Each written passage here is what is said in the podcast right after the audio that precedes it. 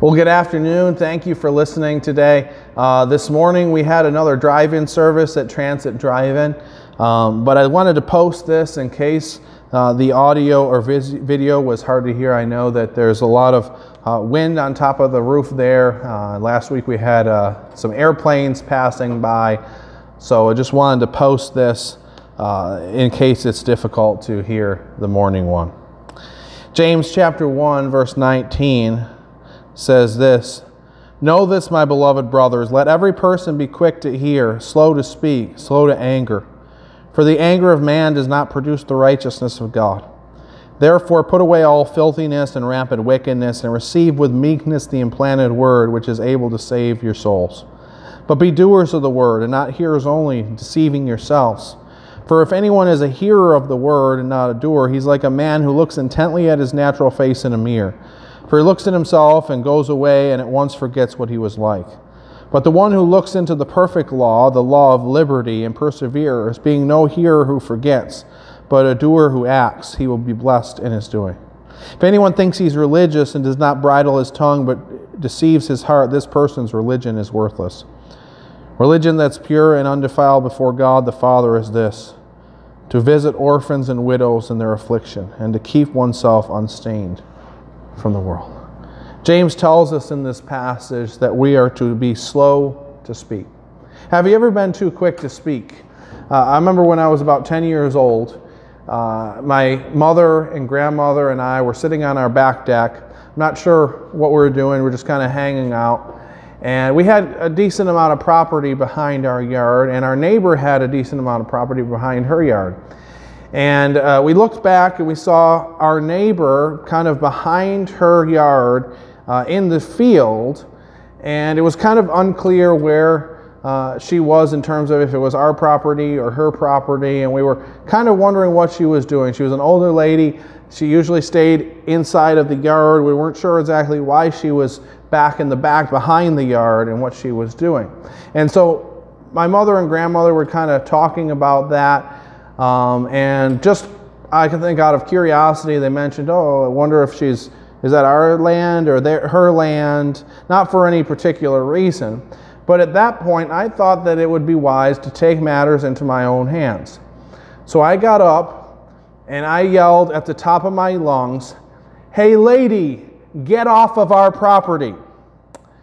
Almost immediately, I knew that was a bad thing to do. That was not the words I should be speaking. To which this lady responded, Shut up, you little brat. I knew I had made a mistake. I spoke before I thought about the consequences of my actions. And afterwards, my mother made me go over to the neighbor's house and to apologize for the way I'd spoken to her. So I talked, I spoke before I thought about it, before I thought about the consequences. And I think we have a huge problem with that in our culture. We think and then we think about the consequences later. We're in a, uh, in a culture where speaking is prominent. Twitter has 500 million tweets per day. They have 200 billion per year. A day's worth of tw- tweets, one day's worth of tweets, could fill a 10 million page book. On average, there's 4.75 billion items shared each day on Facebook. There's 10 billion Facebook message, messages that are sent each day. 350 million photos are uploaded to Facebook each day. On YouTube, there are 500 hours of video per minute that are added, 82.2 years of content per day. 82.2 years of content, in essence, speaking per day. And our words today are much more powerful than they were even in the past. Because in the past, if somebody said something, unless you were the president, unless you were a famous person, nobody was really listening that much, apart from maybe your small circle of influence. And so if you said something stupid, it may be that it would harm a friendship. Maybe it would harm some a relationship in your family, but that's kind of where it might stop. But today in our culture, All of us are public figures. Anytime we place something on Facebook, it's not just one or two people that see it, it's potentially hundreds or thousands or more that could see what we're saying. And the effects of that can be very devastating if we say the wrong things, if we're not careful with the way that we speak. And not only that, but in years past, when we would speak to one another, we'd speak through face to face conversation or even on the telephone. And if we said something dumb, it may be forgotten maybe a half hour later by the person we spoke to. But now we have it immortalized in text messages that never go away, Facebook posts that could be there and be remembered for a long period of time. And so our words carry even more weight today than they ever have in the past, and they have the power to be devastating if we're not careful. A few years, a number of years ago in 2000, from August 24th to September 8th, 2000, there was a ginormous fire in South Dakota. Over 80,000 acres of valuable timber burned down. And firefighters had to fight this blaze for weeks. And there was a 46 year old woman named Janice Stevenson, and she was charged with the arson of starting this fire. And her charge included a possible five year prison sentence, a $250,000 fine, and potentially being responsible for the cost of the blaze. Federal, federal investigators who filed charges against Ms. Stevenson says she admitted stopping by the road on August 24th, lighting a cigarette, not putting that cigarette out, throwing it on the ground, and not stopping the fire. And you think about that ginormous blaze 80,000 plus acres of timber burned down, and it was started by a small little cigarette. So is the power of words. James tells us this later in James uh, chapter 3, verses 5 to 6. James says, So also the tongue is a small member, yet it boasts of great things. How great a forest is set ablaze by such a small fire. And the tongue is a fire, a world of unrighteousness. The tongue is set among our members, staining the whole body, setting on fire the entire course of life, and set on fire by hell. Words have incredible power, and they can have devastating effects if we're not careful.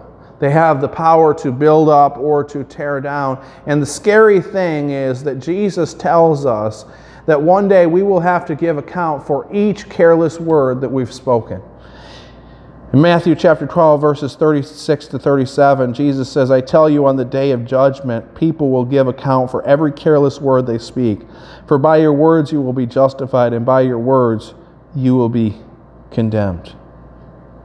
I don't know about you, but to me, that is a really scary thought. Because we've all said things that were really, really dumb. And to think that we're going to have to one day give account of those things before God is frightening and sobering. And so, as believers, we need to be super careful in how we use our words. And not just in speech, but in how we communicate to the world, whether that's through text messages, Twitter, Facebook, Instagram, whatever that may be, we need to be super careful that our words are not used to destroy. So James tells us we're to be slow to speak. He tells us, second, we're to be slow to anger. Now, last July, before the coronavirus, before anyone had heard of George Floyd or Ahmaud Arbery or any of the social unrest items that are part of our present narrative, there was a survey that was done by IBM Watson uh, and NPR. And in that survey, 84% of the people surveyed said that this generation of Americans are angrier than a generation ago. 42% of those polls said they were angrier in the past year than they had been further back in time. Anger is growing in our country.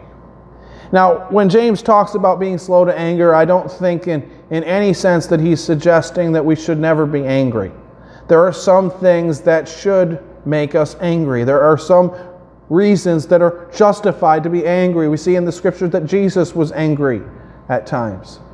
We should be angry when we see a man whose life is snuffed out by a police officer with his knee on his neck.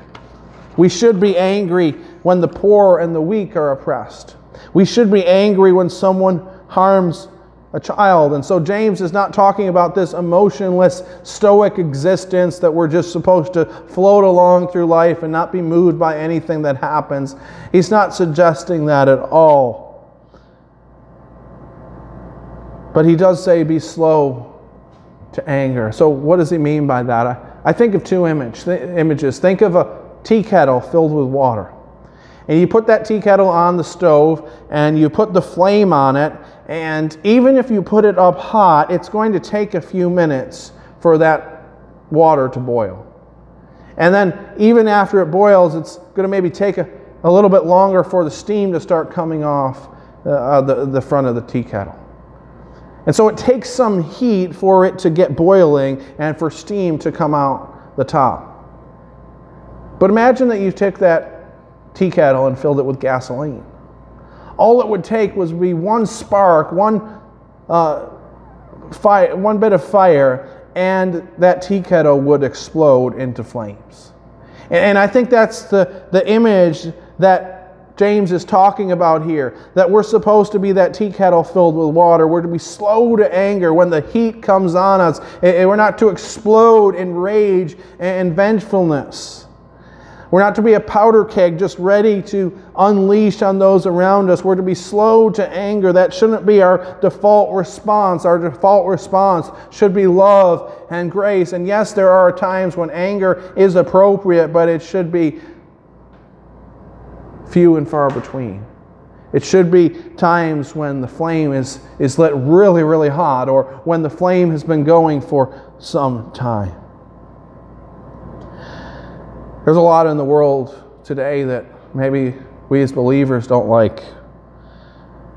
We can't give in to the bitterness and rage and anger that's around us. But then the question comes what do we do when we do become angry? What do we do when, even if we are slow to anger, what do we do when we get to a point when we are angry and justifiably angry? Well, the one response is to take matters into our own hands, to try to make others pay. And when we're not interested, eh, eh, when we get there, we're not interested in a resolution. We're interested in making others pay for what they did. And I think that's part of what's happening this week in terms of the looting and the rioting. There are some who are peaceful, who are just longing for change and justifiably angry at what's been happening in terms of police brutality, but there are others who have got into a place where they're just like, we want to make people pay, we want to destroy everything, and so they go around looting and destroying things rather than constructively trying to fix the issue. Charles Duhigg writes this Ordinary anger can deepen under the right circumstances into moral indignation, a more combustible form of the emotion, though one that can still be a powerful force for good. If moral indignation persists, however, and if the indignant lose faith that the anger is being heard, it can produce a third type of anger a desire for revenge against our enemies that privileges inflicting punishment over reaching accord. Inflicting punishment over reaching accord. And we can get there very quickly. We can get to a place where we're not interested in fixing the situation, where we're not interested in peace. We just want to make that other person pay for what they did to us. And in a sense, it's the most logical thing to do from a human standpoint. We think an eye for an eye, a tooth for a tooth. If, if somebody does something to us, we want to correspondingly hurt them in the same way that they hurt us. Yet when we do that, when we take vengeance and violence into our own hands, it just continues that cycle of violence. It doesn't bring us the satisfaction and the peace that we're longing for. And it will only make the wound in our hearts grow deeper. In Romans chapter 12, verse uh, 19, Paul says this Beloved, never avenge yourselves, but leave it to the wrath of God. For it is written, Vengeance is mine, I will repay, says the Lord. To the contrary, if your enemy is hungry, feed him. If he's thirsty, give him something to drink. For by do, so doing, you will reap burning coals on his head.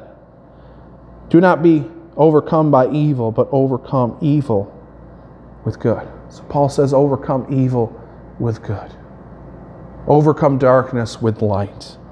During the days of the Desert Fathers, the fourth century, um, which was a fourth century movement where uh, they were trying to renew the church, and so many people would kind of retreat from society and practice spiritual disciplines and uh, practice an intense spirituality. And there was this one uh, mystic named Syzos. And Syzos had a young uh, prodigy or a young um, me- person that he was mentoring. And this young man came to him one day and he says, I was hurt by my brother in Christ, and now I'm angry and want to avenge myself. And this older, wiser man, Syzos, says, uh, Don't do that, my child. He tried to comfort him. He says, Rather, leave vengeance to God. But the young Christian refused to listen to Syzos. He became even angrier and louder. And he said, I will not quit until I get even. Finally, Syzos saw oh, that reason wasn't going to work with this young man. And so Syzos oh, said, Well, let's pray about this, brother.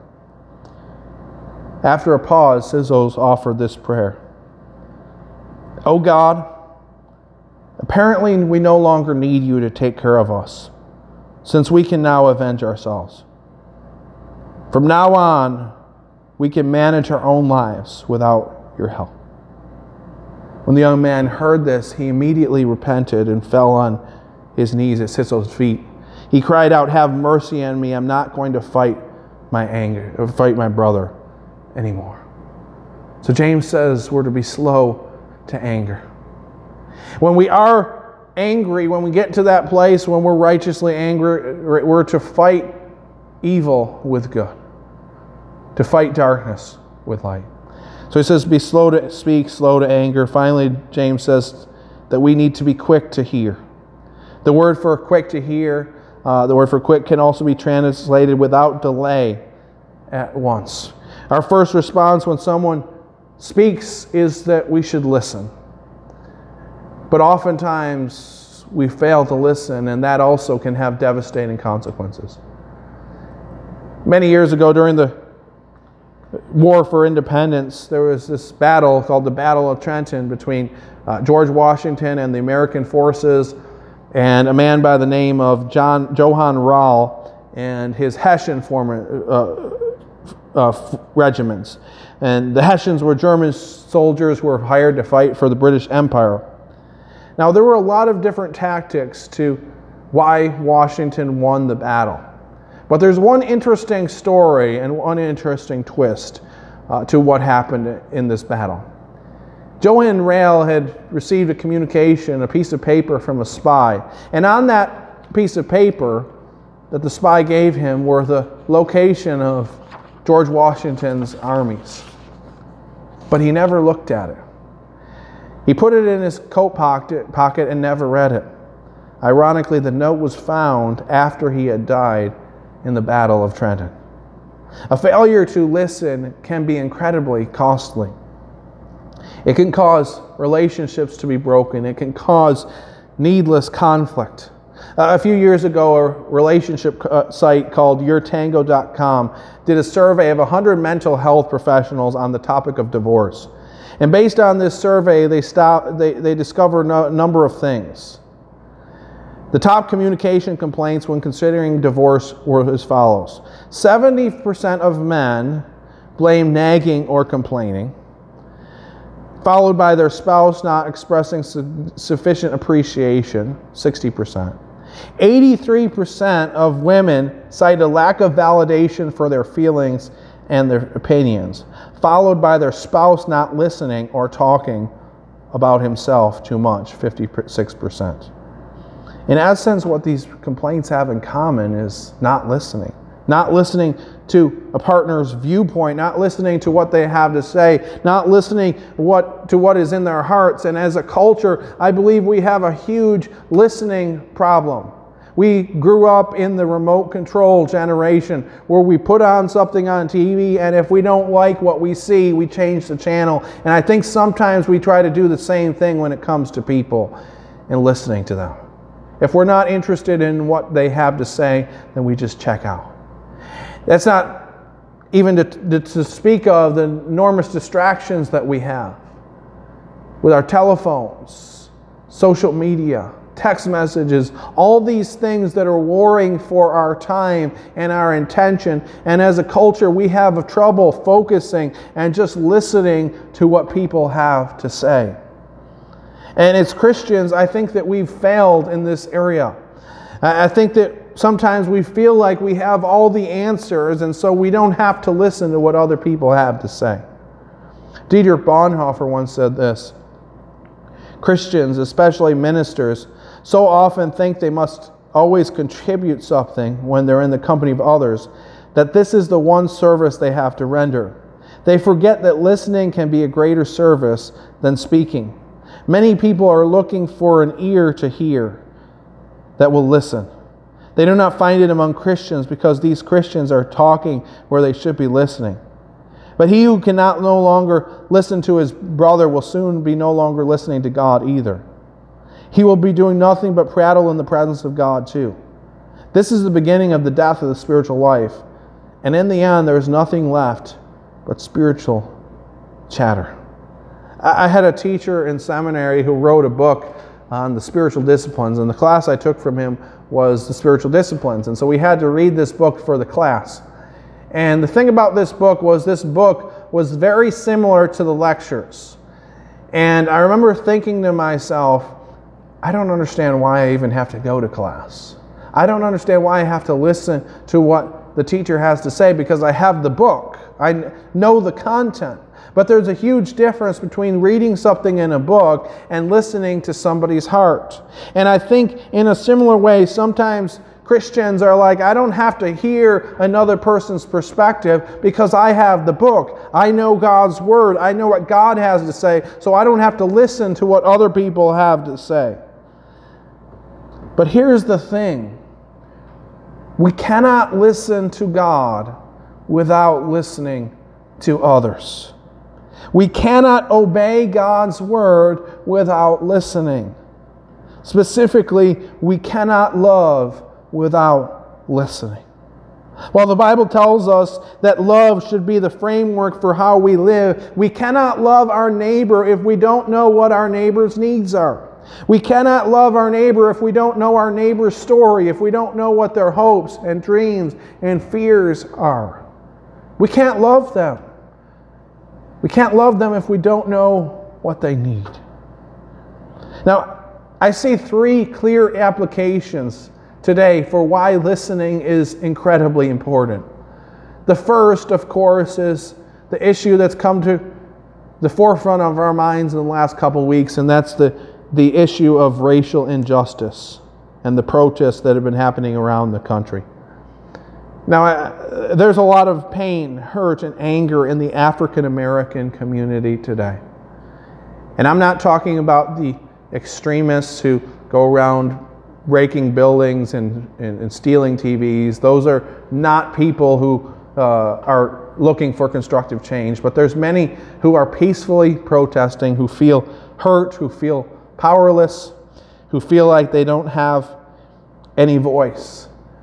Uh, I heard of a pastor in our area, an African American pastor, uh, who recently said he didn't believe that white pastors were interested in in hearing his story or something to that effect. And how sad is that?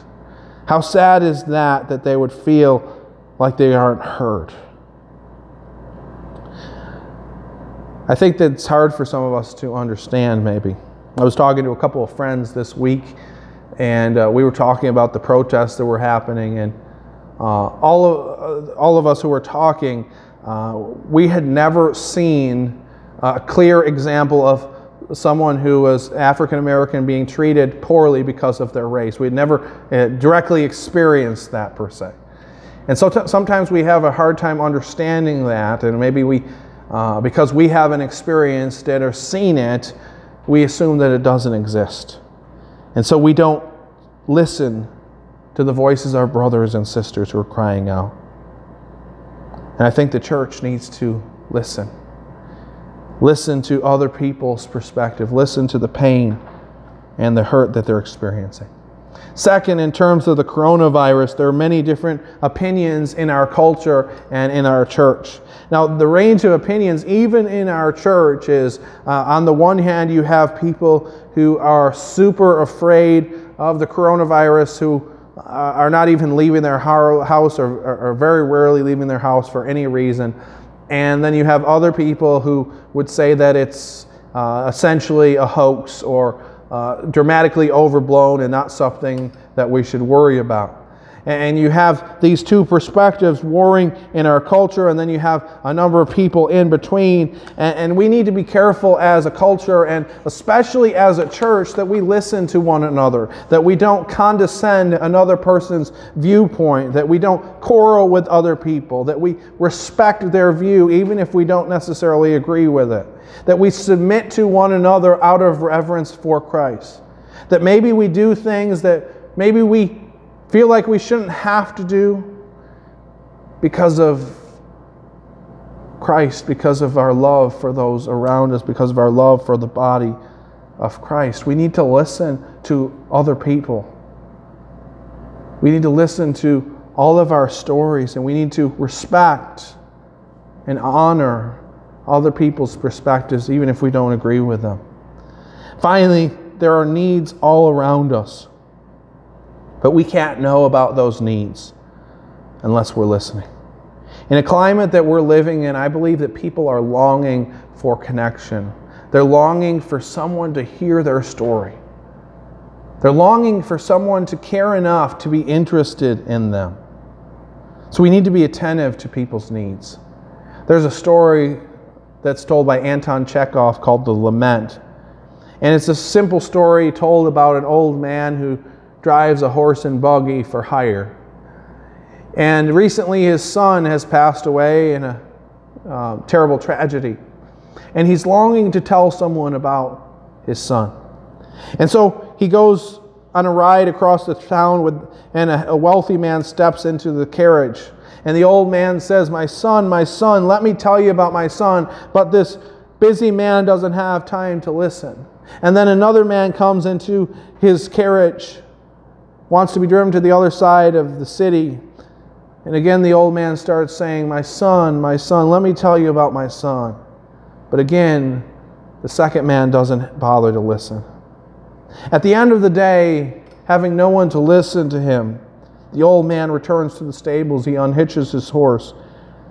And as he begins to brush the horse down for the night, the old man begins to tell the, store, the horse, My son, my son. And then he tells the horse, the tragic story. We can't listen. We can't love unless we're listening. We can't love unless we're listening.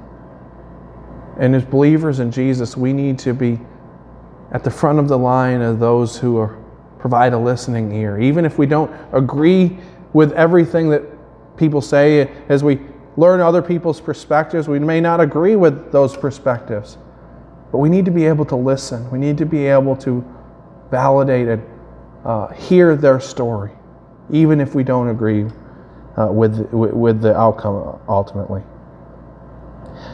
Yet listening will never be enough. Verse 21 says that we should put away all filthiness and rampant wickedness and receive the implanted word. As believers, we need to listen to other people's stories, yes, but it can't stop there. We need to also obey God's word. James talks about being doers of the word and not hearers only. He talks about a man who goes and looks into the mirror, and then immediately after he leaves uh, from looking in the mirror, he forgets what he looks like. It made no difference in his life, it made no impression on him. James states that religion that doesn't make a difference in one's life is not genuine. He says that if anyone thinks that he's religious but doesn't keep a tight rein on his tongue, deceives himself.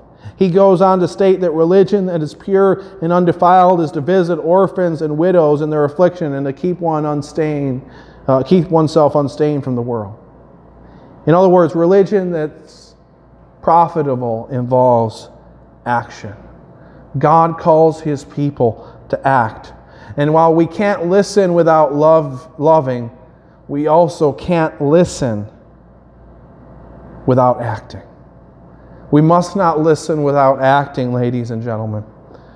In his book, When a Nation Forgets God, Erwin Lutzer retells one Christian story of living in Hitler's Germany. The man wrote this I lived in Germany during the Nazi Holocaust. I considered myself a Christian. We heard stories of what was happening to the Jews, but we tried to distance ourselves from it. Because what could anyone do to stop it? A railroad track ran behind our small church, and each Sunday morning we could hear the whistle in the distance, then the wheels coming over the tracks. We became disturbed when we heard the cries coming from the train as it passed by. We realized that it was carrying Jews like cattle in the cars. Week after week, the whistle would blow. We dreaded to hear the sound of those wheels because we knew that we would hear the cries of the Jews en route to a death camp. Their screams tormented us. We knew the time the train was coming, and when we heard the whistle blow, we began singing hymns. By the time the train came past our church, we were singing at the top of our voices.